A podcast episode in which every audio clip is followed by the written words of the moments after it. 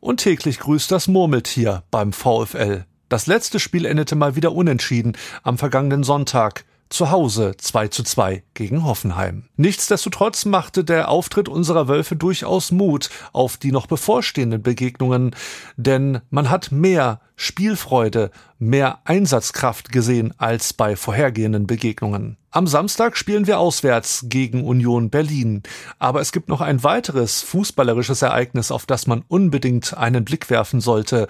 Am Sonntag spielen unsere Wölfinnen nämlich zu Hause gegen die Tabellendritten aus Frankfurt und das nicht im heimischen A O K-Stadion, sondern in der Volkswagen-Arena. Über alles das und vieles mehr werden wir heute hier sprechen im Wölferadio. Wölferadio, der VfL-Podcast mit Christian Ohrens. Jetzt Jonas Wind wird auf den rechten Flügel gedrängt, kann aber den Ball irgendwie zu Swanberg spitzen. Der bringt ihn in die Mitte, da ist Beritz, legt ihn ab auf Meyer, der schießt und Tor! Yeah! Tor! Tor! Für yeah! die Wölfe! Geiles Ding! Schön in die Mitte gespielt! Wind auf Swanberg, der gibt ihn rein und dann ist es Behrens, der Wandspieler, der ihn annehmen kann und ablegt für Lobro Meyer. Lovro äh, gegen den Elfmeterkiller Baumann, Top acht der Bundesliga-Geschichte, was die gehaltenen Elfmeter angeht, dreizehn Stück schon, läuft an, Lovro zieht ab, ja! Tor! Tor! Tor für Meyer, Tor für Wolfsburg, kompromisslos, reingehämmert, rechts oben in den Knick, keine Chance für Baumann, zwei zu zwei, das Stadion wieder da, Fehler ausgebügelt, die Mannschaft lebt. So hörte es sich an bei Wölferadio Arena Live am vergangenen Sonntag mit Tim Schulze und Holger Ballwanz. Und auch wenn es laut im Stadion war, die Stimmung insgesamt war ein wenig verhaltener, ein wenig zurückhaltender als sonst. Mag das an den bisherigen Leistungen gelegen haben? Die waren oftmals mehr schlecht als recht, mehr unentschieden als gewonnen. Aber ist das wirklich ein Grund, eine Mannschaft auszupfeifen und mit Kovac oder Trainer rausrufen zu belohnen? Zugegeben, am Anfang sah alles nicht so rosig aus. Sehr früh ein Gegentor kassiert, aber spätestens seit dem Ausgleichstreffer fanden unsere Wölfe viel, viel besser zurück ins Spiel. Das Spiel endete mal nicht eins zu eins, sondern dank eines verwandelten Elfmeters von Lovro Meyer sogar zwei zu zwei. Ein großer Fortschritt also? Ich würde sagen, ja. Die Wölfe zeigten mehr Einsatz, mehr Kampfgeist als bei vielen Spielen in dieser gesamten bisherigen Saison. Natürlich waren auch dieses Mal wieder spielerische Fehler da. Aber was am Ende zählt, ist die Leistung. Wir lagen zweimal zurück, sind zweimal wieder zurückgekommen. zwei zu zwei also. Aber besser ein Punkt als kein Punkt und somit ein Euro ins imaginäre Phrasenschweinchen. Oder wäre vielleicht doch noch mehr drin gewesen? Denn was unumstritten der Tatsache entspricht, ist, dass der VfL irgendwie immer noch seinen Ansprüchen hinterherhinkt. Das sah am Ende des Spiels auch VfL-Kapitän Maximilian Arnold so, der aber trotz aller Kritik und trotz allem, was vielleicht aktuell noch fehlt, die erbrachte Leistung gegen Hoffenheim durchaus zu honorieren wusste. Man muss jedem bewusst sein, in der Situation, in der wir uns befinden, da geht nicht alles leicht von der Hand. Das muss man einfach, das kann mir halt einer erzählen, der was anderes erzählt, der hat noch nie Fußball gespielt. Wir machen und tun, aber der, der Ertrag ist einfach momentan zu wenig. Und auch Niko Kovac zeigte sich mit der Leistung unserer Wölfe sehr zufrieden, trotz einer etwas schwachen Anfangsphase. Ich finde, dass wir in der ersten Halbzeit nicht so agiert haben, wie wir es dann in der zweiten Halbzeit getan haben. Ähm, Hoffenheim hat ähm, in der vier Raute zwei agiert, die uns dann schon gerade in den ersten fünfzehn, zwanzig Minuten reichlich Probleme äh, bereitet hat. Wir haben dadurch auch den Gegentreffer kassiert, wo wir einfach keinen Zugriff äh, außerhalb des sechzehners hatten. Ähm, Chancen auf beiden Seiten. Ähm, ich finde, dass wir dann in der zweiten Halbzeit, nachdem wir das dann umgestellt haben, wir haben dann auch in der vier Raute zwei agiert, sind im Grunde Mann gegen Mann auf dem ganzen Platz gewesen, haben wir es äh, sehr viel besser gemacht. Die Hoffenheimer haben zweimal geführt, wir lagen zweimal hinten, die Mannschaft kam richtig gut wieder zurück nach zwei Rückständen. Die Moral der Mannschaft hat gestimmt. Ich finde, dass wir das ähm, uns verdient haben, diesen Punkt. Und ja, viel Aufwand betrieben wieder. leider wenig Ertrag, aber ähm, so geht es wahrscheinlich auch den Hoffenheimern. Auch Sportgeschäftsführer Marcel Schäfer zeigte sich mit der erbrachten Leistung unserer Wölfe durchaus zufrieden und hat wieder einmal bekräftigt, an Niko Kovac als Trainer weiterhin festhalten zu wollen, auch wenn Gerüchte im Vorwege des Spiels anderes vermuten ließen. Da hieß es ja, es gäbe schon erste Gespräche mit möglichen zukünftigen Trainerkandidaten. Allerdings scheint das wohl erstmal ad acta gelegt worden zu sein. So hatte man zumindest nach dem Spiel gegen Hoffenheim den Eindruck. Dies allerdings zum Leidwesen vieler Fans, die im Internet vor allem ihren Unmut kundtaten. Und mit der Entscheidung von Marcel Schäfer, geschweige denn mit der Leistung unseres VfLs am vergangenen Wochenende, alles andere als zufrieden waren und sehr hart ins Gericht gingen. Man muss sich allerdings auch einmal die Frage stellen, wer ist eigentlich der oder diejenige, die am Ende eines Spieltages mit den spielerischen Leistungen wirklich zufrieden zu sein hat? Spielt eine Mannschaft für die zahlenden Fans oder spielt sie erstmal für sich, für die Liga und für ihren, in Anführungszeichen, Arbeitgeber? Ist nicht der Arbeitgeber, also der VfL Wolfsburg, der Erste, der in irgendeiner Weise unzufrieden bzw. auch zufrieden zu sein hat? Wenn der VfL mit der Leistung seiner Mannschaft zufrieden ist, ist dann nicht erstmal eigentlich alles in Ordnung? Und sollten wir als Fans nicht das auch ein wenig lernen, mehr zu akzeptieren, anstatt immer alles sofort zu hinterfragen und bis aufs Äußerste zu kritisieren? Wir als VfL Wolfsburg-Fans müssten das doch vor allem besser wissen. Wir kennen das Ganze doch schon. Wir sind aus dem Nichts quasi in der ersten Liga erschienen, neunzehnhundertsiebenundneunzig. Und seitdem sind wir nun mal das, was man, böse gesagt, als Fahrstuhlmannschaft bezeichnen könnte. Es gibt Saisons, da spielen wir ganz weit oben, schaffen es sogar bis zur Meisterschaft oder bis zum D F B-Pokal. Dann gibt es Saisons, da spielen wir im Mittelfeld oder sogar noch ganz weit unten in der Tabelle. Warum haben wir also so ein Problem, in Anführungszeichen, wenn eine Saison mal nicht ganz so rund läuft, wenn es eben mal nicht für Europa, sondern nur für einen zehnten, elften oder zwölften Tabellenplatz reicht? Haben wir solche, in Anführungszeichen, Angst, dass Tabellenplatz zwölf sofort wieder einen Abstieg bedeuten kann, dass es uns sofort wieder in die Relegation verschlägt? Nun, für solche Mutmaßungen ist es wahrlich noch viel zu früh, denn abgerechnet wird bekanntlich auch im Fußball erst zum Schluss. Wölferadio im Blickpunkt. Der VfL Wolfsburg plant ja auch in diesem Jahr wieder einen Vielfaltsspieltag. Allerdings ist Vielfalt ja auch ein generelles Thema beim VfL Wolfsburg, vor allem auch, wenn es um das Thema Rassismus geht. Und da spreche ich jetzt mit jemandem, der sich mit diesem Thema bestens auskennt, nämlich einem der hauptamtlichen Fanbetreuer beim VfL, Michael Schrader. Schön, dass du heute mein Gast bist. Ja, vielen Dank, dass ich der Gast sein darf. Du bist das erste Mal bei uns im Podcast, nehme ich an. Vielleicht magst du dich den Hörerinnen und Hörern einmal kurz vorstellen und was deine Aufgaben beim VfL Wolfsburg sind. Ja, sehr gerne.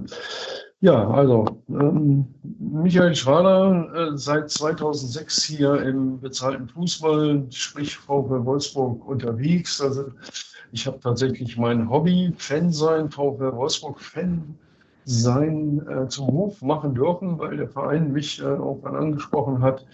Ähm, und seitdem bin ich unterwegs und bin das Bindeglied zwischen unserer Geschäftsführung und den Fans und äh, mache, ich sage das immer so scherzhaft, nie was richtig, weil ich äh, der Geschäftsführung immer erklären darf, was die Fans sich wünschen und äh, den Fans leider manchmal erklären muss, was die Geschäftsführung sich wünscht. Ich sitze also immer zwischen allen Stühlen. Das muss man aushalten können, macht aber unheimlich viel Spaß. Ja. Vielleicht kannst du zwei Paradebeispiele nennen an Sachen, die entweder der Geschäftsführung nicht gefallen, die die Fans aber wollen, und auch umgekehrt. Vielleicht gibt es ein Beispiel, was die Geschäftsführung möchte, was aber uns Fans nicht so wirklich gefällt.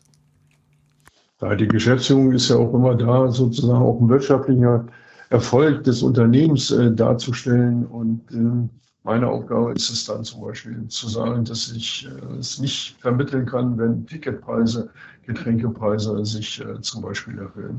Auf der anderen Seite muss ich den Fans auch manchmal erklären, welche Vorgaben es gibt, welche Regularien sich ähm, ergeben, wenn man mit Ordnungsämtern, Polizeibehörden äh, spricht, ähm, die man sich auswärts, oh, Entschuldigung, aber ähm, wie man sich, äh, danke, wie man sich ähm, auswärts vielleicht zu verhalten hat und äh, dass es äh, keine Gewalt geben soll. Also das ist ja schon ja, manchmal ein großes Thema. Und ähm, wie man sich vielleicht auch ähm, einen Überblick verschafft, was verbotene Symbole auch gerade im, im Fußball sind.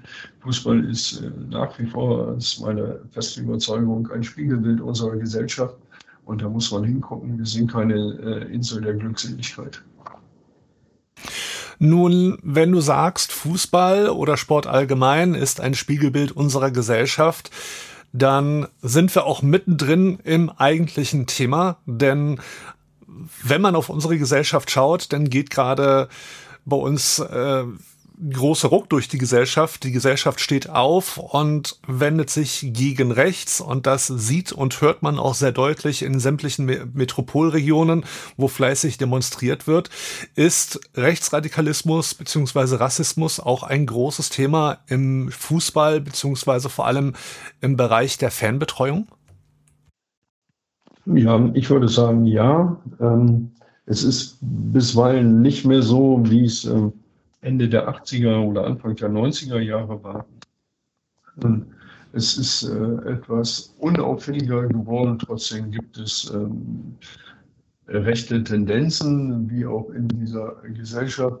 Und meine Aufgabe wäre es dann auch hier ein bisschen zu informieren, zu schulen, unseren Ordnungsdienst, unsere ähm, Aushilfen und externen Dienstleister. Und äh, damit sie auch äh, Dinge erkennen können. Wir haben nicht den Anspruch, äh, einen äh, Gesinnungstest zu machen, aber ich sage das so, wer hier mit einer S S-Rune auf den Arm tätowiert ankommt, kann nicht bei uns arbeiten, weil das nicht ähm, in unsere gesellschaftliche Verantwortung, in unsere Anforderungen passt. Ja. Nun sind das natürlich sehr offensive und offensichtliche Zeichen, Kennzeichen und so weiter. Aber da gibt es ja auch oftmals ganz unterschwellige Symbole, bei dem vielen vielleicht gar nicht bewusst ist, dass es sich dabei um, ja, ich nenne es jetzt mal rechtsradikale oder rassistische Symbole handeln könnte. Ja, man muss dann durchaus unterscheiden. Es gibt also Symbole oder Kennzeichen, die nach Paragraph sechsundachtzig oder sechsundachtzig a Strafgesetzbuch äh, strafbar sind, beziehungsweise das Zeigen ähm, strafbar ist. Äh, das sind äh, Tatbestände, die Verbreitung äh, von Propagandamaterial verfassungswidriger Organisation oder gar die Kennzeichen dieser verfassungswidrigen Organisation betrifft. Das als erstes. Das, äh, damit befinden wir uns äh, gesetzlich auf der sicheren Seite. Dann muss man aber sagen, dass es äh, eine ganze Menge versteckter Codes gibt, äh, Kleidung. Ich äh, mag mal äh, diese Zahl achtundachtzig nehmen, äh, die äh, weithin bekannt ist, die Bedeutung. Und darüber hinaus gibt es viel, viel, viel, viel, viel mehr. Und da ist es gut, wenn man mal eine Kenntnis hat, dass man das erkennen kann, dass man vielleicht eine Einschätzung hat, welche Person einem da gegenübersteht. Das führt aber dazu, dass wir hier auch beim VfL Wolfsburg permanent in einem Austausch sind mit erstens unseren Fans, mit unserem Ordnungsdienst und natürlich auch uns informieren, was bedeutet das zum Beispiel. Manchmal, muss ich ganz ehrlich sagen, ist das auch nicht so einfach, wenn ich das an einem Beispiel erklären darf. Es gibt äh, ein ähm, Symbol, was also auch in der N S-Herrschaft ähm, stark verwendet wurde. Ähm, das ist die sogenannte Wolfsangel, um das mal an einem Beispiel äh, klar zu machen. Diese Wolfsangel ist äh, ziemlich eindeutig zu erkennen und äh, hat man früher ähm, tatsächlich eingesetzt, um Wölfe zu bejagen.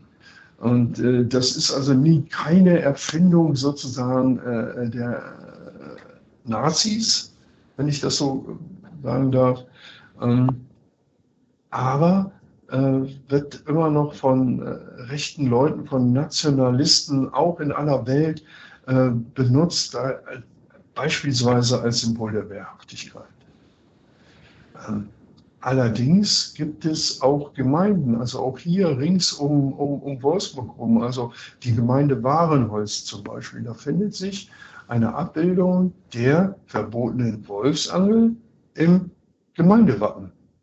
Oder die Gemeinde Burgwedel bei Hannover hat das mit im Gemeindewappen. Dann ist das, allerdings nicht als Wolfsangel, da sind dann immer noch weitere Symbole dazu, ähm, dann ist das verfassungsrechtlich wieder erlaubt. Äh, zum Beispiel diese äh, Edelsteinstadt Ida-Oberstein, auch die hat das äh, mit im, im, im Wappen. Das sind also Sachen, da kann man, wenn man möchte, mal hinschauen, kann sich damit beschäftigen. Ja. Du sprachst vorhin ja auch von Kleidung. Auf was muss man da im Speziellen oder im Einzelnen achten? Ja, so, so, das ist, wir, wir, also ich kann das mal, mal, mal sagen. Also früher sind von, von, von rechten Fußballfans die, die Modemarke Lonsdale oder Fred Perry, äh, diese Modelabels ähm, sind, sind von rechten vereinnahmt worden. Ähm, Fred Perry und Lonsdale sind heute politisch unverdächtig und werden auch von sogenannten linken Musikern getragen, ähm, waren aber wirklich immer noch um die Jahrtausendwende in der rechten Szene sehr beliebt. Ähm, die Firmen selbst hatten gar keine Lust drauf, sich von rechten Menschen äh, äh, vereinnahmen zu lassen und haben auch aktiven Imagewandel betrieben. Ähm, dazu müsste man sagen, dass Lonsdale schon als Boxmarke gegründet wurde. Äh, Fred Perry geht auf einen äh, gleichnamigen Tennisprofi zurück, der äh, in den frühen fünfziger Jahren das zur alternative äh, Kleidung machte.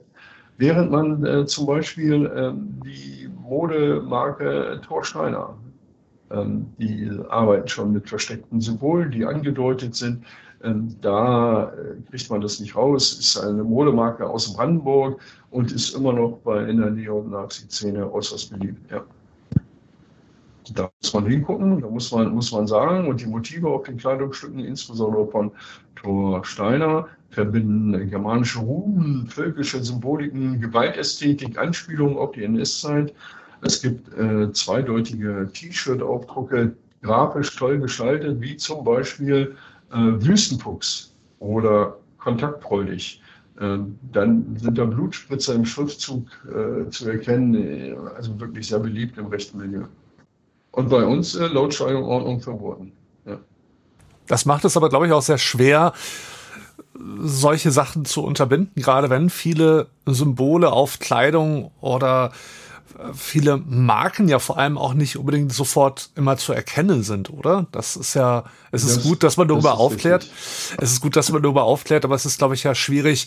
Du kannst ja bei der, sag ich mal, beim Abtasten der Jacke oder beim äh, Öffnen der Tasche, du kannst dann ja nicht unter die Jacke immer schauen und gucken, was hat derjenige jetzt für ein T-Shirt an, sage ich mal. Ja, ich hab's ja vorhin schon gesagt, wir sind, wir sind kein Gesinnungstisch. Also ob, ob die Menschen das im Kopf haben, ob die so eine Einstellung haben, ob sie das politisch leben, das ist das eine. Wenn sie aber anfangen, diese, diese Codes, diese Kleidung, diese Labels äh, offen zu zeigen, damit sie auch erkannt werden, dann muss man schon mal genau hingucken. Ähm, damit du weißt, wer dem gegenübersteht. Das ist äh, schwierig, aber es lohnt sich auf jeden Fall. Was mir so in den Sinn noch gekommen ist, wenn man über Rechtsradikalismus sprach in den neunzigern oder auch heute immer noch spricht, fällt da ja gerne der Begriff Hooligans. Aber auch im Bereich des Sports, wenn man von sehr radikalen Fangruppierungen spricht, spricht man ebenfalls von Hooligans. Kannst du dem ein, kannst du uns erklären, falls es da draußen Leute gibt, denen das vielleicht nicht so bewusst ist, wo da der Zusammenhang vielleicht auch besteht? Zwischen Hooligans und äh, rechter Szene, das hat was, das hat was mit ähm, Männlichkeit zu tun, mit toxischer Männlichkeit. Ähm, das hat was damit zu tun, dass man ähm, ethnisch homogene äh, Kulturen äh, schaffen möchte, dass man sich innerhalb einer Gruppe bewegt. Und dann ist man natürlich auch äh, anfällig für so eine völkische oder nationale äh, Ausprägung. Sind mir leider keine linken Hooligan-Szenen europaweit bekannt. Es ist, es ist alle, es gibt politisch Neutrale oder Menschen, die als Hooligans unterwegs sind, die sagen, sie haben mit Politik nichts am Hut, also Hooligan sein reicht. Ähm, aber sehr viele Szenen, ähm, die arbeiten dann auch als äh, Türsteher, die arbeiten bei Festivals, auf rechten Festivals. Das geht dann schon fließend ineinander über. Ja. Ist das auch ein Thema, was uns beim VfL sehr stark beschäftigt, solche Fangruppierungen? Ja, es gibt hier beim VfL Wolfsburg nichts, was es nicht auch in anderen Fanszenen gibt. Allerdings sind bei uns sozusagen die Hooligan-Szene oder, oder Menschen, die sich dafür halten, das sind quasi Einzelfälle oder die treten nicht massiv als Gruppe auf. Es gibt auch innerhalb unserer Szene gibt es keine offenen rechten ähm, Menschen, ähm, weil auch unsere Szene hier in Wolfsburg äh, sagt, äh, Politik hat im Fußball nichts zu suchen. Das sehe ich ein bisschen anders, weil indem man das schon sagt, macht man schon Politik. Ja, muss man aber trotzdem genau hinkommen. Wie leistet man gerade bei diesem sehr empfindlichen Thema die beste Aufklärungsarbeit? Also du hast ja schon gesagt, wir wollen kein Missionieren, aber wir wollen ja trotzdem auf gewisse Art und Weise aufklären, was sich dahinter verbirgt. Und wie, wie macht man das am besten? Wie geht ihr da als VfL dagegen vor? Ja, das ist relativ einfach aus meiner Sicht. Wir müssen uns selbst in die Lage versetzen, versteckte Symbole zu erkennen und auch äh, deren Bedeutung zu erkennen. Ich m- möchte das nochmal, also Thor Steiner hat ja sicherlich jeder schon mal irgendwie gehört. Ähm, ich möchte das aber nochmal an einem anderen Beispiel äh, festmachen. Ähm, es gibt ja hier in Deutschland ähm, so ein paar Symbole, die verboten sind. Die aber zum Beispiel auch in Amerika, die haben dann einen anderen Umgang, die haben einen anderen historischen Kontext dazu, die da anders unterwegs sind. Und dann gibt es hier, gibt es hier T-Shirts und da steht äh, W A W drauf. Da kannst du sagen, Walter, Anke, äh, Walter. Also W A W, so ein T-Shirt. Was bedeutet das? Und meistens auch grafisch noch dargestellt mit, ich sag das mal, schwarze T-Shirt, dann ist ein weißer Aufdruck drauf und dann irgendwie noch rot. Das sind dann aber auch schon wieder ähm, Nationalfarben, ähm, die, die für Deutschland stehen sollen. Aber W A W steht für weißer arabischer Widerstand. Das musst du wissen. Also, also musst du nicht wissen, aber wenn du das weißt und jetzt Menschen siehst, die äh, irgendwie, ich sag das mal, keine Schwingerstiefel mehr tragen, sondern, sondern also eben halt so, so ein T-Shirt. Dann wirst du beim nächsten Mal genauer hingucken und äh, huch, was, was bedeutet das? Ja. Es geht nur darum, dass du Symbole erkennst und damit vorsichtig umgehst. Nötigenfalls eben auch über dein Hausrecht, Stadionordnung sagst, der Torsteiner kommt hier nicht rein. Also heißt es, das Personal wirklich sehr umfassend und auch sehr umsichtig zu schulen, damit es in der Lage ist, egal wo, an, an welcher Situation, ob jetzt im, im Fanshop, beim Einlass oder wo auch immer, bei uns im Stadion oder um Stadion drumherum, äh, solche Leute, sag ich mal, zu erkennen und zu identifizieren. Ja, ja. Und jetzt gibt es natürlich dann auch immer wieder so und sagt, ah, wieso reden die nur von rechts? Ah, man muss auch nach links gucken. Und dann sage ich an der Stelle, äh, seit neunzehnhundertneunzig gibt es mindestens zweihundertzehn, zweihundertdreizehn bestätigte Todesopfer von rechter Gewalt hier in der Bundesrepublik Deutschland. Ich äh, möchte an aktuelle äh, Dinge erinnern, wie der Mord an Walter Lübcke, das äh, immerhin noch äh, zweitausendneunzehn. Ähm, der Anschlag in äh, Halle, der Versuch eines, äh, muss man auch so formulieren, äh, eines Massenmordes an, an, an Juden, nur weil es Juden sind. Ähm, oder, oh, gar nicht so, so lange her, äh, Februar zwanzig zwanzig, äh, äh, Zehn Menschen sind von einem Rassisten, von einem Neonazi getötet worden in Hanau. Also das ist ja nicht so, dass ich mir das irgendwie ausdenke, sondern äh, das passiert nicht. Äh, irgendwie so als R T L-Show, nichts gegen R T L, aber äh, das passiert hier in unserer Gesellschaft. Während wir hier reden, während wir hier leben, äh, planen diese Menschen äh, eine Abschaffung unserer Demokratie und das geht nicht. Und da äh, müssen Sie mit meinem Widerspruch rechnen. Und ich freue mich, wie gesagt, dass wir hier auch beim VfL Wolfsburg eine klare, deutliche Haltung dazu entwickelt haben.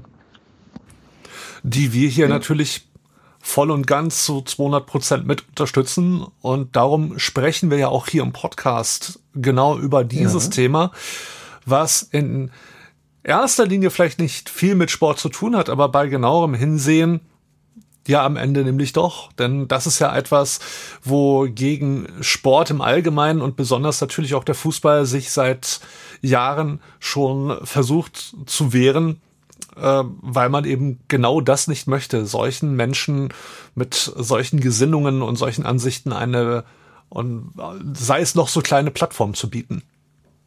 Aber, aber es geht ja, geht, geht ja im, um Fußball, geht es ja um, um, um, um gemeinsame Werte. Es geht ja um Menschlichkeit. Es geht ja um ein Miteinander. Und es geht nicht um wir gegen sie. Also natürlich bin ich kein Freund von, ich sage das jetzt Eintracht Braunschweig, aber, aber ich, ich muss sie nicht hassen, ich muss sie nicht, ich muss sie nicht totschlagen oder so.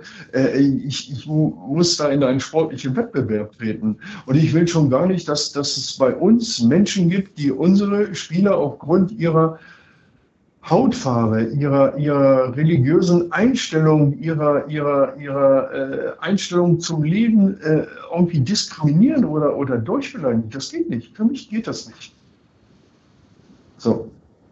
Und äh, wenn ich das hier im Rahmen des Podcasts sagen darf, ähm, du hast das am Anfang angesprochen, Menschen gehen auf die Straße und wollen sich gegen, gegen Begrifflichkeiten, gegen Deportationen, gegen, gegen Großmachtsfantasien äh, wehren. Da sage ich an der Stelle, Demokratie ist keine Selbstverständlichkeit. Die ist auch nicht vom Himmel gefallen. Man muss das leben, das muss gepflegt werden, das muss im Notfall auch aktiv verteidigt werden. Das bedeutet, ich gehe in eine Schulung, ich bereite mich vor und zeige, was rechtsextremistische Tendenzen oder auch andere Gefahren sind. Ich verschließe nicht meine Augen vor, vor links oder vor, vor Islam oder vor, vor, ich weiß nicht, Finanzkrise. Ich will nur gewappnet sein. Und ich will hier eine Willkommenskultur beim VfL Wolfsburg haben. Im Sinne des VfL Wolfsburg. Das führt dazu, dass wir als VfL Wolfsburg uns auch unserer Verantwortung stellen. Und wir haben zum Beispiel, das kann man auch bei uns auf der Homepage nachlesen, wir haben ein Awareness-Konzept. Das bedeutet, dass Menschen, die sich beim Besuch von Spielen des VfL Wolfsburg bedroht, belästigt, äh, diskriminiert fühlen, die können sich bei uns melden, indem sie ein Codewort sagen. Und das Codewort heißt Panama. Der ganze Satz heißt, wo geht's nach Panama? Das heißt, wenn du das aussprichst, dann weiß hier jeder Ordner, jede Ordnerin, da ist gerade was nicht in Ordnung. Und wir machen anders als Ordnungsdienst oder Polizei mit diesem Panama-Konzept, wir nehmen dich in Schutz, wir nehmen dich raus, wir passen auf, wir gucken hin, was mit dir passiert ist, ohne jetzt den Täter zu suchen. Das ist erstmal gar nicht relevant. Wir bieten dir ein Safe Space, wir bieten dir Rückzugsorte, wir bieten dir eine fachliche Beratung, damit du dich hier wohlfühlst, wenn du die Spiele des VfL Wolfsburg besuchst. Codewort, wo geht's nach Panama? Wir, damit sage ich das, wir schulen unserem Ordnungsdienst, wir äh, machen Panama, wir stehen da auch zu unserer Verantwortung ähm, als Club. Wunderbar. So hätten wir nämlich auch äh, den Begriff des Panama-Konzepts, den bestimmt der eine oder die andere da draußen schon mal gehört hat, auch mal ganz kurz, aber sehr prägnant beleuchtet. Eine sehr wichtige Sache, wie ich finde, wird das dann schon oder wurde das in der vergangenen Saison schon häufig in Anspruch genommen? Oder können wir von Glück sagen, in dem Fall kann man dann ja wirklich mal von Glück reden, dass unser Umgang miteinander im Stadion wirklich so gut und großartig ist, dass wir bisher da noch nicht ja, ich sag mal, einschreiten mussten? Schwierige Frage. Ich möchte den Versuch machen, zu antworten. Innerhalb des Panama-Teams, das ist ja nicht eine einzelne Person, wir haben ein ganzes Team, die haben ja auch extern geschult, das ist, haben uns externe Partner mit, mit äh, ins, ins Boot geholt, um diese ganzen auch Vielfaltsdimensionen da abzudecken. Wir möchten nicht darüber sprechen, ein Fall, drei Fälle, fünf Fälle, weil dann kommst du schnell in so, ein, in so eine Ranking-Situation. Das äh, tut nicht gut. Ja, es gibt hier immer wieder Vorfälle, ähm, wo Menschen, ich sage das mal, wo ihnen geholfen wird, wo ihnen eine Unterstützung angeboten wird. Am Ende entscheidet immer die Person, ähm, ähm, was mit der Person passiert und äh, wie die weiteren Schritte sind. Wir geben Handlungsempfehlungen, wir äh, zur Polizei, machen eine Anzeige. Ähm, sexualisierte Gewalt gegen Frauen gegenüber passiert hier auch im Stadion, tatsächlich. Ähm, ähm, dann müssen wir sagen, wir haben hier ähm, Hilfe, Maßnahmen, die wir machen können. Das Panama-Konzept hat sich schon vor vielen Jahren bei Festivals bewährt und wirklich bietet allen Besuchenden hier im Stadion Umfeld die Möglichkeit, wenn sie sich unwohl fühlen, direkt vor Ort Hilfe zu bekommen. Und das ist vollkommen egal, verbale und körperliche Übergriffe. Aus, und diesen, nochmal, ich wiederhole mich da gerne, aus unterschiedlichen, vielfältigen Kategorien, Rassismus, Antisemitismus, Sexismus, Homofeindlichkeit oder gar Behindertenfeindlichkeit, sexualisierte Gewalt, also ab wann ist das sexualisierte Gewalt, ähm, äh, wann handelt es sich da um, oder hast du eigentlich nur eine Panikattacke oder hast du Stress, dann sagt Panama und äh, wir sind gerne bereit und das Panama-Team Dich in Obhut zu nehmen. Und das kannst du überall machen, bei, bei jedem Ordner in der Einlasssituation, an den Kiosken, an selbst, selbst im V I P-Bereich, im Shop oder wir haben eine, wir haben eine Panama-Nummer, die blenden wir immer ein, die steht bei uns überall. Wunderbar. Und nochmal, ich möchte nicht in so ein Ranking kommen und sagen, ja, wir hatten das nur einmal oder wir hatten das fünfundzwanzig Mal äh, pro, pro letzten Heimspiel. Letztes Heimspiel fällt mir, fällt mir, fällt mir was ein. Das war gegen Hoffenheim. Da spricht mich eine Ordnerin an und sagt, du, Micha, guck mal, der männliche Kollege, äh, ich glaube, der hat so ein T-Shirt an, was verdächtig ist. Der weiß ich jetzt nicht. Ich mag den jetzt auch nicht hinterherlaufen und ihn auffordern, seine Jacke aufzumachen oder so, aber wenn wir eine gute Gelegenheit ähm, erwischen, dann sprechen wir ihn mal an. Ja. Und dann äh, haben wir eine gute Gelegenheit äh, abgepasst und haben ihn angesprochen und gesagt, hm, wir glauben, du trägst ein T-Shirt, was hier bei uns eigentlich äh, nicht gewünscht ist. Und, äh, dann waren wir ein Stück weit erschrocken. Also einmal darüber, dass wir wussten, was auf seinem T-Shirt steht. Dann hat er die Jacke richtig zugemacht, sodass man sein T-Shirt nicht mehr sehen kann. Wir haben gesagt, das wollen wir hier nicht und haben, weil es so ein externer Dienstleister ist, natürlich mit seinem Chef nochmal gesprochen. Ich bin gespannt, ob wir den hier nochmal sehen. Also ich kriege das nicht raus bei dem aus dem Kopf, wiederhole mich. Aber die Schulung des Ordnungsdienstes hat Erfolg gezeigt. Das wäre jetzt mal ein Beispiel.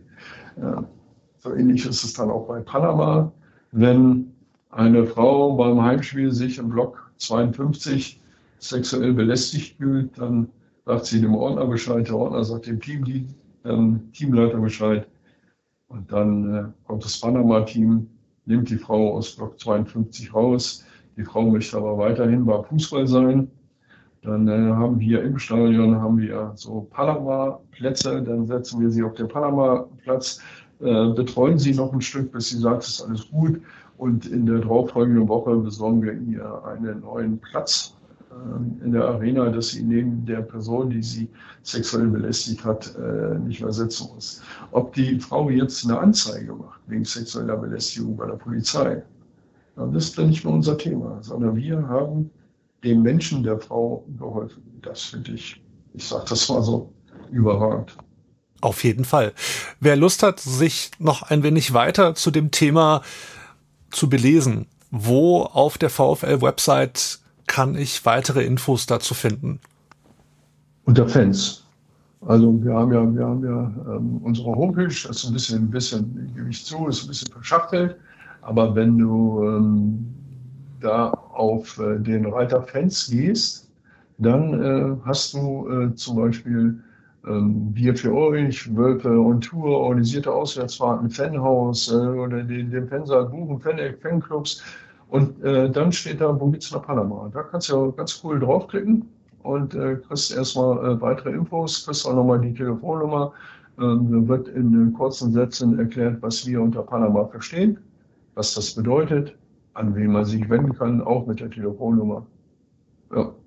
Und unsere Partner sind dabei, aber die führe ich jetzt hier nicht. Und wer sich jetzt fragt, hey, ich bin mir da unsicher, gehört meine T-Shirt-Marke oder mein Aufdruck oder was weiß ich dazu? Sind solche Sachen auch bei uns auf der Website aufgelistet, was im Stadion nicht gestattet ist? Nein, es ist da, also es gibt, es gibt natürlich einen Link zur Stadionordnung, wo zum Beispiel das mit der Thor Steiner Kleidung dann auch, auch drinsteht. Es gibt äh, an, jedem, an jeder Einlasssituation gibt es eine Übersichts- Tafel mit Piktogrammen sogar, äh, was hier an Symbol nicht ähm, erlaubt ist. Und der Rest, da muss ich natürlich sagen, möchte nur ein Beispiel haben. Also, pass mal auf. Ähm, es gibt eine Modemarke. Die, die Fashion, die sieht ziemlich cool aus. Und die heißt Label dreiundzwanzig. Wenn dir jemand mit so Label dreiundzwanzig gegenübersteht, da würdest du erstmal nichts erkennen. Nichts, null. Aber dreiundzwanzig ist zufälligerweise die Postleitzahl aus dem Gebiet Cottbus. Und Label dreiundzwanzig stammt aus der extrem rechten Cottbuser Hooligan-Ultra-Kampfszene, äh, mittlerweile verbotene Kameradschaft Spreelichter. Ähm, Da weißt du schon mal, wer dir da gegenübersteht. Das kannst du nicht kaufen. Das kannst du nicht bei C und A oder, oder, oder, oder wo auch anders kaufen. Wenn du das kaufst, musst du in so einen Shop gehen, wo genau dieses Label vertrieben wird. Und dann ist es ziemlich eindrücklich. Das hat was mit einer wirklich extrem rechten Gedankenszene zu tun. Da muss man auch aufpassen, was man sagt. Aber gut ist es zu wissen. Ja. Ja, das ist mir als Otto-Normal-T-Shirt-Käufer natürlich nicht so bewusst und darum habe ich da auch noch so ein bisschen drauf rumgehakt, sag ich mal. Ja. Aber gut zu wissen. Also ich kann für mich sagen, ich habe heute jede Menge dazugelernt. Nicht nur über... Jetzt schon. Ja, komm, ah. komm, komm mal in meine Schule und so, dann geht's aber richtig los. Ja, also, und das ist ja das Tolle auch bei so, so Podcast-Gesprächen, ja. Es geht zwar... Im übertragenen Sinne geht's immer ums Sportliche, ja, aber trotz alledem, wir behandeln ja auch hier im Podcast so viele tolle und interessante Themen, ob es um Nachhaltigkeit geht oder eben heute um um äh, das Panama-Konzept oder Rechtsradikalismus und so weiter und so fort. Aber das sind ja alles wirklich wichtige und aber auch interessante Themen. Und äh, ja, für das Wölferadio mit Fanbeauftragten Michael Schrader, vielen herzlichen Dank. Sehr gerne. Vielen Dank, dass ich äh, hier zu Gast sein durfte. Wölferadio. Kombinationsspiel. Das Kombinationsspiel führt uns am kommenden Samstag nach Berlin. Wir sind zu Gast bei den Eisernen und wollen doch mal schauen, wie es denen so in letzter Zeit ergangen ist. Letzte Saison noch absoluter Höhenflug und das war wohl die größte Überraschung für die meisten Fußballfans da draußen. Und inzwischen ist der Höhenflug anscheinend vorbei und es sieht nicht mehr ganz so gut aus. Aber über alles das werden wir jetzt mit Tobias Potratz sprechen. Er ist Blindenreporter bei den Eisernen und mir wieder zugeschaltet. Hallo. Hi, grüß dich. Ja, ich hatte es ja gerade gesagt, wir haben uns letzte Saison darüber unterhalten, dass Union gerade einen Wahnsinnshöhenflug hinlegt und äh, quasi das gemacht hat, was Bayer Leverkusen diese Saison versucht. Und ja, die Saison war dann vorbei, dann ging es aber auch so langsam wieder bergab. Was war da los seit Saisonbeginn? Hat der lange Atem nicht ausgereicht oder gab es da noch andere Faktoren? Ja, das ist äh, schwer zu, schwer zu erklären, glaube ich. Ähm, natürlich ist man erstmal mit einem guten Gefühl in die Saison gegangen. Äh, man hat sich total auf diese Champions League gefreut, aber man wusste natürlich auch die ganze Zeit, wo man herkommt. Äh, viele Unioner wurden ja auch immer belächelt. Ja, jetzt seid ihr ganz oben und jetzt müsst ihr auch eigentlich ein bisschen ja, stolzer sein und jetzt ist auch so ein gewisser Anspruch da und jetzt müsst ihr auch oben äh, ja, wieder auch international spielen, aber viele wussten eben auch, wo wir herkommen und von daher war es auch klar, dass es irgendwann mal wieder in die andere Richtung geht. Dass es jetzt so heftig wird, hätte ich persönlich jetzt auch nicht gedacht, weil ich ehrlich gesagt dachte, dass wir echt sehr, sehr viel Qualität im Kader haben und dass auch die Mannschaft wieder gut zueinander finden wird und bin auch eigentlich davon ausgegangen, dass wir wieder Ähm, zumindest im guten Mittelfeld, vielleicht sogar in der oberen Tabellenhälfte wieder landen. Ähm, ja, es war jetzt wirklich äh, relativ heftig, was wir jetzt erlebt haben. Auch viel Pech dabei, muss ich sagen, weil es waren jetzt, wenn man diese lange Niederlagenserie sieht, waren viele Spiele dabei, auch wo Union durchaus die bessere Mannschaft war. Aber ja, wo es dann eben am, Anfang, äh, am Ende dann eben nicht gereicht hat. Ja, und jetzt äh, ist man halt mitten im Abstiegskampf und ja, kämpft eben um, um äh, jede Punkte und bin gespannt, wie es dann jetzt wird in der zweiten Halbserie. Etwas, was man bei euch ja auch sehen konnte, ein Novum in der Bundesliga sozusagen. Ihr hattet ja zwischenzeitlich mal keinen Trainer, sondern eine Trainerin bei euch im Trainerstab. Mhm. Genau, sie ist ja jetzt immer noch da. Marie-Louise Ether ist ja jetzt Co-Trainerin und hat jetzt auch die kommunikativen Aufgaben übernommen und äh, finde ich, macht eine sehr, sehr gute Figur. Ist, dass sie, dass sie kompetent ist, dass sie eine tolle Fußballlehrerin ist, äh, das wusste man ja vorher schon. Sie war ja vorher schon im Trainerstab der, der U neunzehn. Ähm, und ja, genau, es ist eine schöne Geschichte und mittlerweile haben wir eine Fußballgöttin in Köpenick. Als ich das gelesen habe, habe ich mir nur gedacht, jawohl, eigentlich ist das heute im Jahr zwanzig vierundzwanzig mehr als überfällig. Ich meine, wenn wir mal auf die andere Seite schauen, zu den Fußballfrauen, ja, da gibt es jede Menge Trainer, ja, aber es gibt irgendwie auf Seiten der Männer irgendwie so gut wie keine Trainerinnen, zumindest nicht im Profibereich. Irgendwie schon merkwürdig, oder?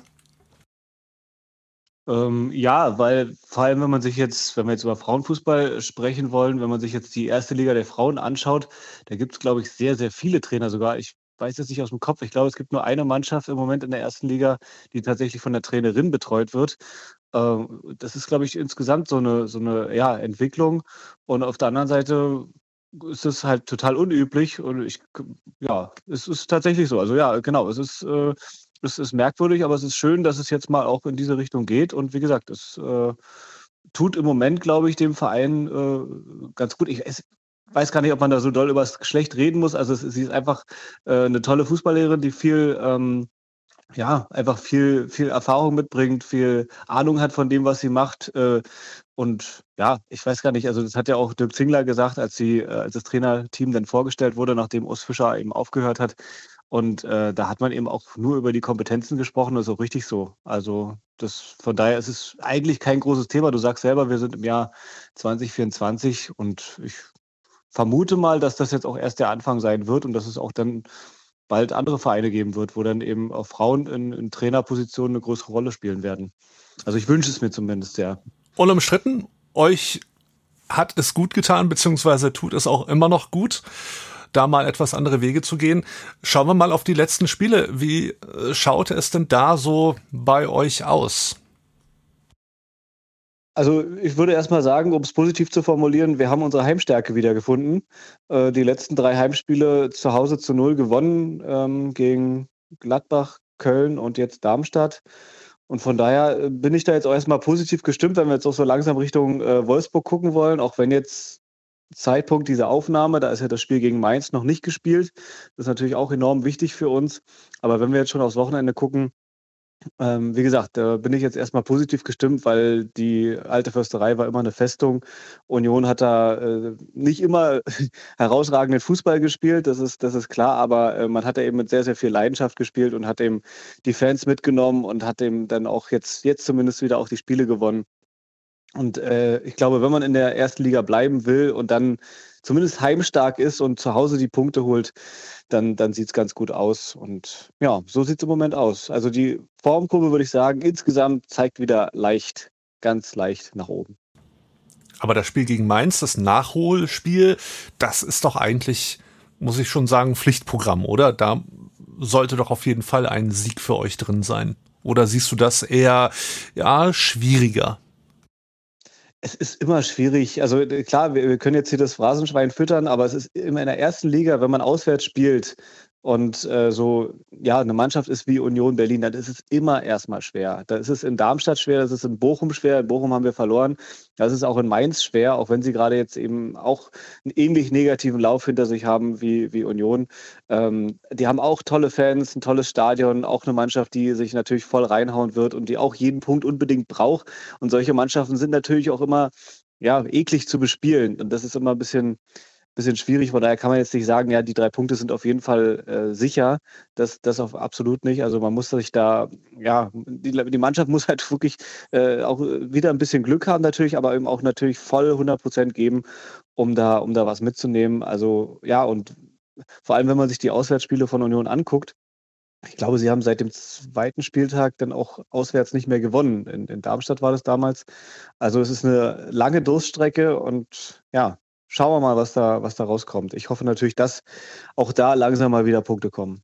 Über eine Personalie haben wir natürlich noch nicht gesprochen und die hätte ich auch fast vergessen. Wie konnte ich nur? Unser großer Neuzugang bei den Wölfen ist natürlich Unions Ex-Spieler Kevin Behrens. Das tat doch schon so ein bisschen weh, oder? Dass ihr den habt gehen lassen? Oder war das so ein Abgang, wo man damit gerechnet hat, dass er passieren wird? Gibt es ja manchmal Leute, bei denen man weiß, dass sie einem irgendwann verlassen werden. Wie war es da bei Kevin Behrens bei euch? Also ich bin jetzt nicht jemand, der da komplett intern im Verein da äh, mit, mit drin ist. Von daher war es für mich auch als, als Fan oder als jemand, der jetzt zwar sich intensiv mit Union beschäftigt, aber eben jetzt auch durchaus Äh, ja, eben als von draußen rauf guckt, war es überraschend, muss ich ganz ehrlich sagen. Und äh, ich war persönlich auch ein, oder bin immer noch ein großer Fan von Kevin Behrens. Ich mag einfach seine, ja, seine Persönlichkeit, seine, so wie er auf Platz agiert, also diese körperliche Präsenz, äh, da wie er sich reinhaut. Ähm, ja, das ist einfach, war ein typischer Union-Stürmer für mich, so, so ähnlich wie Polter auch damals. Äh, vielleicht auch am Fuß jetzt nicht so der allerbeste, aber wie gesagt, einer, der mit Leidenschaft dabei war, der äh, kopfballstark war, der die Bälle festgemacht hat, wie man so schön sagt. Und äh, ja, also ich finde, das ist äh, für Union eine, durchaus eine starke Schwächung, dass er jetzt nicht mehr da ist, auch wenn er jetzt lange nicht mehr getroffen hat. Und ich wünsche ihm aber natürlich äh, nur das Allerbeste. Ich hoffe, dass er bei Wolfsburg noch ein paar tolle Spiele hatten und vielleicht sogar ein, zwei, drei Jahre. Ich weiß nicht, wie lange er ähm, noch, noch spielen will. Ist, glaube ich, auch schon ein Stückchen über dreißig. Und ja, ich hoffe, dass natürlich seine Flaute da irgendwann wieder, wieder beendet wird. Jetzt nicht unbedingt gegen Union. Ähm, aber ja, wirklich ein, ein toller Spieler. Wenn du so auf die Begegnung jetzt am Samstag blickst, was wird uns da erwarten? Mit was für Gefühlen gehst du in diese Begegnung? Ja, wie schon angedeutet, also eigentlich durchaus erstmal mit einem positiven Gefühl, auch wenn natürlich diese Niederlage jetzt aus Union-Sicht äh, in, in Leipzig äh, noch sehr präsent ist. Aber wenn ich jetzt auf das Spiel gegen Wolfsburg gucke, Wolfsburg ist, glaube ich, eine Mannschaft, die uns durchaus eher liegen könnte, denn ähm, Wolfsburg ist eine Mannschaft, die eigentlich immer auch ja gute Spieler hat, spielerisch äh, auch versucht, Akzente zu setzen und versucht auch eben, äh, ja, einfach auch große Ambitionen hat. Und, und eben auch nach vorne spielen will. Und das liegt Union eigentlich eher als so Mannschaften, die eben ja so ein bisschen den Bus parken und äh, sich, sich ähm, so eklig eben reinhauen. Obwohl, das kann Wolfsburg natürlich auch. In jedem Fall wird es natürlich ein Spiel werden, was eng wird, was wo, wo viel Leidenschaft drin sein wird, wo viel Kampf drin sein wird, wo wir wahrscheinlich nicht in zehn Jahren äh, uns dran zurückerinnern werden und dann mit der Zunge schnalzen werden. Das glaube ich nicht. Ähm, es wird natürlich ein heftiges, ein enges Spiel. Und ich hoffe natürlich mit dem besseren Ende für Union. Und wenn man vor allem auf die Tabelle guckt, dann ist es natürlich auch ersichtlich, wie schnell das auch mit der Drei-Punkte-Regel gehen kann. Also wenn Union jetzt zweimal gewinnt, dann sind sie auch wieder gut im Mittelfeld drin und sind möglicherweise dann auch äh, punktgleich mit, mit Wolfsburg. Das kann relativ fix gehen. Andersrum natürlich auch, wenn man jetzt die beiden Spiele verliert, Mainz und Wolfsburg, dann ist man eben ganz, ganz tief unten drin und dann äh, ja, hat man möglicherweise wieder ähm, Tuchfühlung zur roten Laterne. Also ja, es kann fix gehen und von daher... Ich bin sehr gespannt, wie es wird gegen, gegen Wolfsburg. Ich erwarte, wie gesagt, ein sehr, sehr enges Spiel und hoffe, dass wir gewinnen. Das ist ja gerade das Spannende im Moment. Und ich finde diese Saison irgendwie spannender denn je, weil alles so punktetechnisch eng beieinander ist, außer jetzt vielleicht in den ganz obersten Rängen, ja. Und äh, es ist einfach alles drin für beide Seiten. Wirst du dir das Spiel anschauen? Wirst du als Blindenreporter Samstag in der Alten Försterei zugegen sein? Natürlich, selbstverständlich. Wir sind natürlich wieder da. Wir werden das Spiel natürlich für unsere Freunde, für unsere Hörerinnen und Hörer, werden wir das natürlich wieder live ähm, kommentieren. Ich bin selber da und äh, natürlich wird das Stadion ausverkauft sein. Davon können wir ausgehen. Und Wolfsburg ist auch nicht so weit weg. Von daher gehe ich auch davon aus, dass der Gästeblock gut gefüllt sein wird. Ähm, wir werden eine tolle Stimmung haben. Wir werden, wie gesagt, viel Kampf, viel Leidenschaft erleben. Und es wird ein enges Spiel. Und ich, ja, wie gesagt, ich bin so beim eins zu null gefühlt. Wir freuen uns auf ein spannendes Spiel. Das war auf jeden Fall hier im Kombinationsspiel. Tobias Potratz von den Eisernen, Blindenreportern sozusagen. Vielen herzlichen Dank. Ja, sehr gerne. Hat mir Spaß gemacht. Wölferadio. Das gewisse Extra. Eine Premiere hier im Wölferadio sozusagen. Wir haben ja gerade schon mit den Blindenreportern von Union Berlin gesprochen, weil unsere Herren am Samstag auswärts in Berlin spielen werden. Aber es gibt dieses Wochenende noch mehr Wolfs- bzw. eher Wölfinnen-Power. Und zwar in der Volkswagen-Arena am Sonntag. Da spielen unsere Wölfinnen nämlich gegen die Mädels aus Frankfurt. Und ich habe mir gedacht, hey, wenn wir doch schon mal wieder in der Volkswagen-Arena spielen, dann müssen wir auch wirklich hier im Podcast mal ein wenig Vorberichterstattung leisten. Und dafür habe ich mir Unterstützung ins Boot geholt, nämlich Dirk Zilles. Der ist Pressesprecher bei... Ja, hallo äh, Christian erstmal. Ähm, Pressesprecher äh, gibt's beim VfL äh, nur eine, das ist äh, meine Chefin und äh, ja, die Pressesprecherin der Lizenzmannschaft, die Barbara. Aber äh, ich bin für die äh, ja, Medien bei den Frauen zuständig, ja, was die Koordination betrifft, äh, Interviews, Abwicklung. Und dann haben wir noch gute Kollegen, die ähm, ja den Content beisteuern auf Social Media und auf der Website. Ja, schön, dass du auf jeden Fall dabei bist. Ähm, Sonntag, großes Event in der Volkswagen Arena. Da stellt sich einem Fan natürlich die Frage, hey, äh, wie kommt sowas eigentlich zustande? Manche Spiele sind im A O K-Stadion, manche in der Volkswagen-Arena. Warum sind nicht alle in der Volkswagen-Arena, mal etwas ketzerisch gefragt? Ja, also wir sind sehr zufrieden mit dem A O K-Stadion. Das A O K-Stadion ist, mein, also aus meiner Sicht das ähm, ja, äh, beste Frauenstadion äh, in Deutschland. Das sagen auch immer viele Gäste, die da sind. Es hat eine tolle Größe mit knapp fünftausend Plätzen.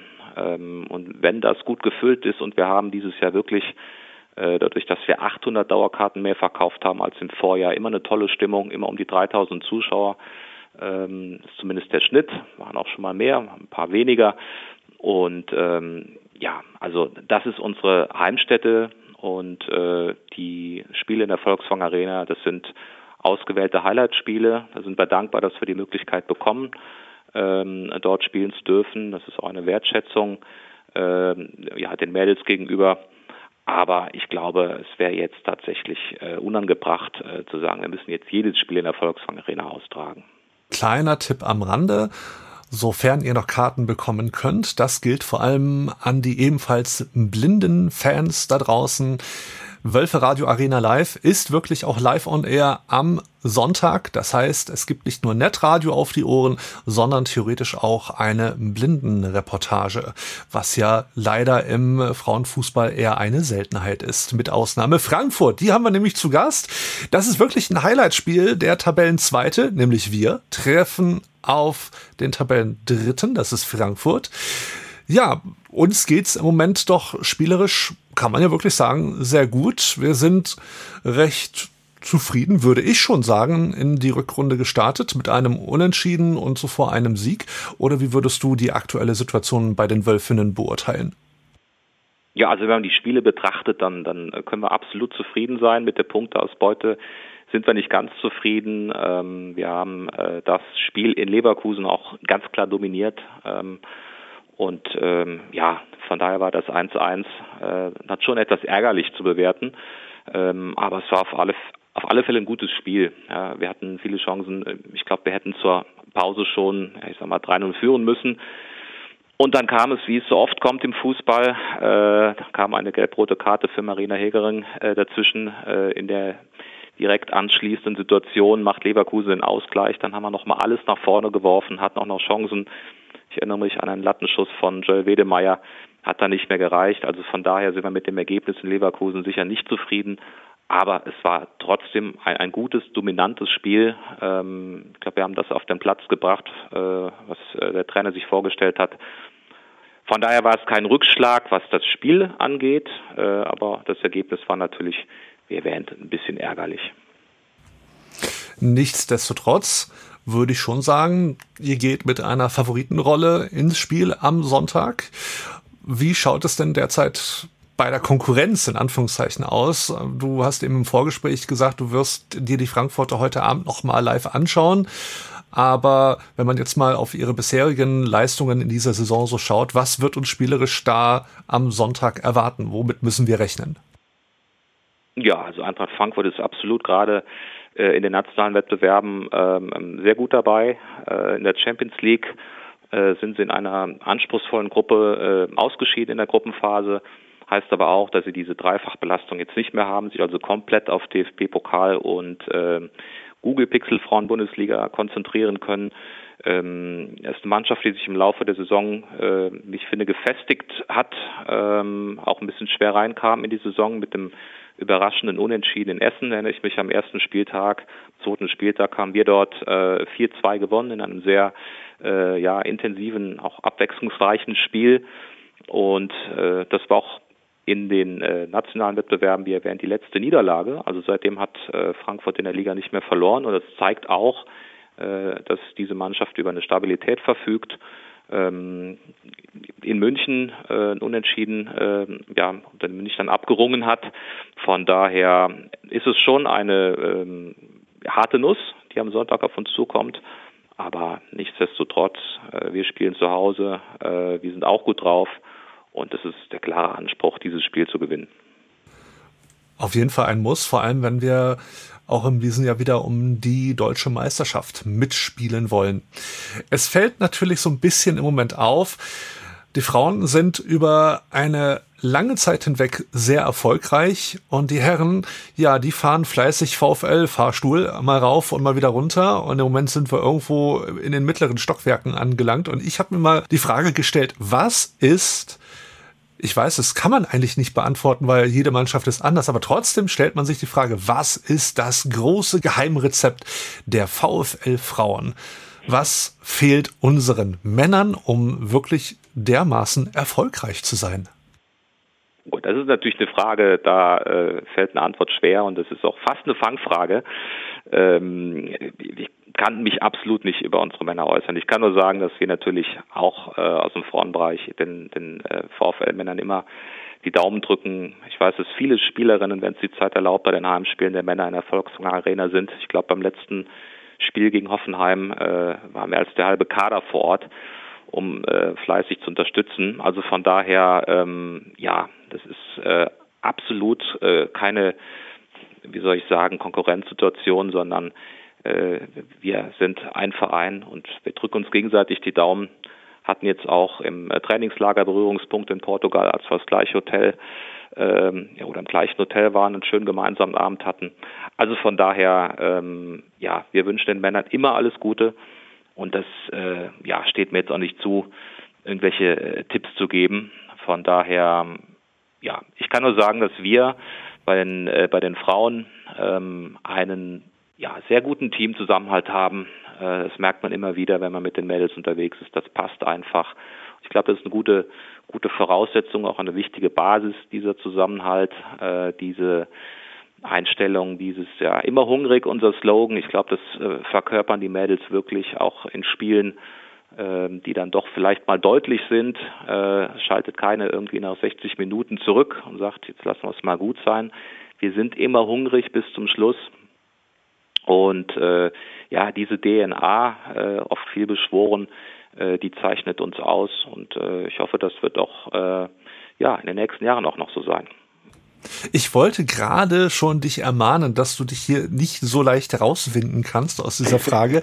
Aber schön, die Kurve hast du gerade selber noch gekriegt.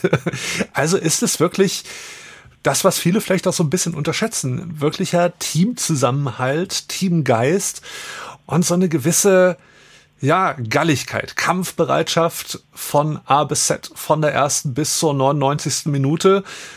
Und ja, vielleicht ist das wirklich sowas, wo, wenn man wirklich Vergleiche ziehen möchte, wo man sich bei uns, bei den Herren, dann doch mal eine Scheibe abschneiden könnte. Also das letzte Spiel gegen Hoffenheim, da war definitiv, mal von der ersten Halbzeit abgesehen, sehr viel Kampfgeist da, fand ich zumindest. Viele Fans empfanden das nicht so. Das habe ich leider in meinem Blog gemerkt, anhand des Supports und anhand der Rufe und Pfiffe und so weiter. Es war ein bisschen schade. Hatte ich aber vorhin im Podcast schon was zu gesagt. Und ja, vielleicht ist dieser Besuch ja auf die Herren ein wenig übergeschwappt. So die, die Energie, dieses Energetische, was du gerade so beschrieben hast. Wer weiß. Ja, nochmal, also ich finde, äh, das fängt natürlich auch außerhalb des Platzes an, dieser dieser Zusammenhalt. Also das ist eine Truppe, das sieht man einmal in vielen Aspekten, kann man das festmachen, wenn eine neue Spielerin kommt, ähm, ob das jetzt äh, Nuria Rabanova, eine Spanierin äh, im, im Sommer, oder jetzt Diana Nemeth, eine Ungarin, die dann ja Schwierigkeiten haben mit der Sprache, natürlich logischerweise. Ähm, die, die werden sofort aufgenommen. Ähm, da, da ist, ja, die Mannschaft macht es einfach, Spielerinnen einfach, sich sich zu integrieren. Das spricht ja auch für den Teamzusammenhalt. Ähm, natürlich gibt es auch Konkurrenzsituationen auf gewissen Positionen, aber das spielt dann wirklich keine Rolle ähm, äh, unter der Woche und und am, am, am Spieltag erst recht nicht. Und das, glaube ich, sind so die Erfolgsrezepte, dass man eben doch die Meter macht, auch für eine für eine Mitspielerin, und äh, wirklich den Teamerfolg voranstellt. Ähm, das ist das, was ich selber immer wieder von Spielern auch äh, höre, wenn die dann Interviews geben und auch gefragt werden, äh, dann sind es eben diese Antworten, die sie auch geben. Deswegen kann ich die auch nur weitergeben, äh, dass sie sich hier sehr wohlfühlen, dass einfach äh, beim VfL auch in, in der Infrastruktur, im Team, hinter dem Team alles passt. Medizinische Abteilung, Physiotherapie, ähm, ja, alles, was da so äh, dazugehört, was man als Fan nicht immer so auf den ersten Blick sieht, am Sonntag oder am Samstag im Stadion. Ähm, das passt bei uns sehr gut, und das sagen auch die Spielerinnen, die äh, ja auch von, von anderen Top-Clubs kommen. Nicht nur Spielerinnen, die jetzt von, ich sag mal, von Essen oder Freiburg kommen und sagen, das hier ist eine andere, ein anderes Niveau, auch Spielerinnen, die in der Vergangenheit von Bayern kamen und gesagt, boah, was ihr hier macht, was ihr auf die Beine stellt. Ich kann um zehn Uhr abends noch einen Physiotherapeut anrufen, wenn ich äh, irgendwo zwickt und der ist da. Vielleicht ein bisschen übertrieben gesagt, aber das sind Geschichten, die äh, die Basis einfach sind, auch für, für einen Erfolg. Das zeichnet uns aus beim VfL Wolfsburg. Ich mache es mit Gästen häufig so, dass wir mal einen Blick durch die Kristallkugel wagen. Ich weiß, es kann kein Spielausgang vorhergesagt werden, aber wenn du einen Tipp abgeben müsstest für Sonntag, was wäre das? Wir werden das Spiel, oh, Tipp ist immer schwierig, äh, auf alle Fälle gewinnen, da bin ich auch fest von überzeugt.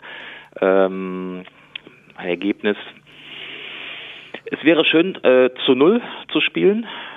Es ist uns in Essen beim Sieg und äh, ja, bekanntlich auch in Leverkusen beim eins eins nicht gelungen. Von daher äh, würde ich mal sagen zwei zu null für die Wölfinnen.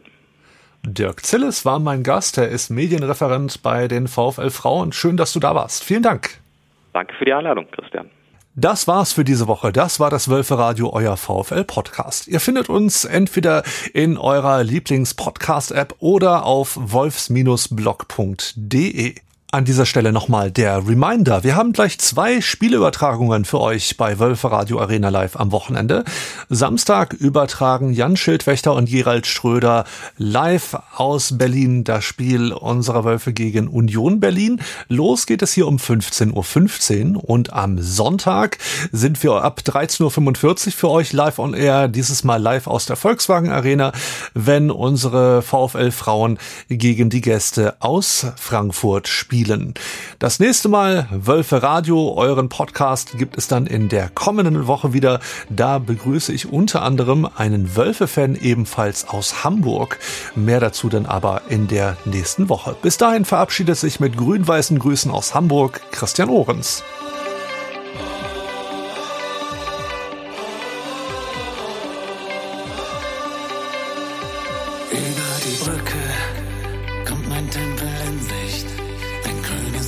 Wunderschön. Jedes Mal aufs Neue, dieses Gefühl, wenn ich ihn dort sehe. Kann nur schwer beschreiben, wie's mir dann geht. Lest in meinen Augen, was dort geschrieben steht. Immer nur der VfL. Immer nur der VfL. Immer nur der VfL, immer nur der VfL, immer nur du, immer nur du, immer nur du, nur der VfL, nur der VfL, nur der VfL, nur der VfL. Wir singen, wir springen, wir tanzen für Wolfsburg, mein Verein. Und ich bin mir sicher, das wird ewig so sein. Lass die anderen reden, ist doch egal. Wir stehen zusammen, als wär's das letzte Mal. Immer nur der VfL, immer nur der VfL, immer nur der VfL, immer nur der VfL, immer nur du, immer nur du, immer nur du, nur der VfL.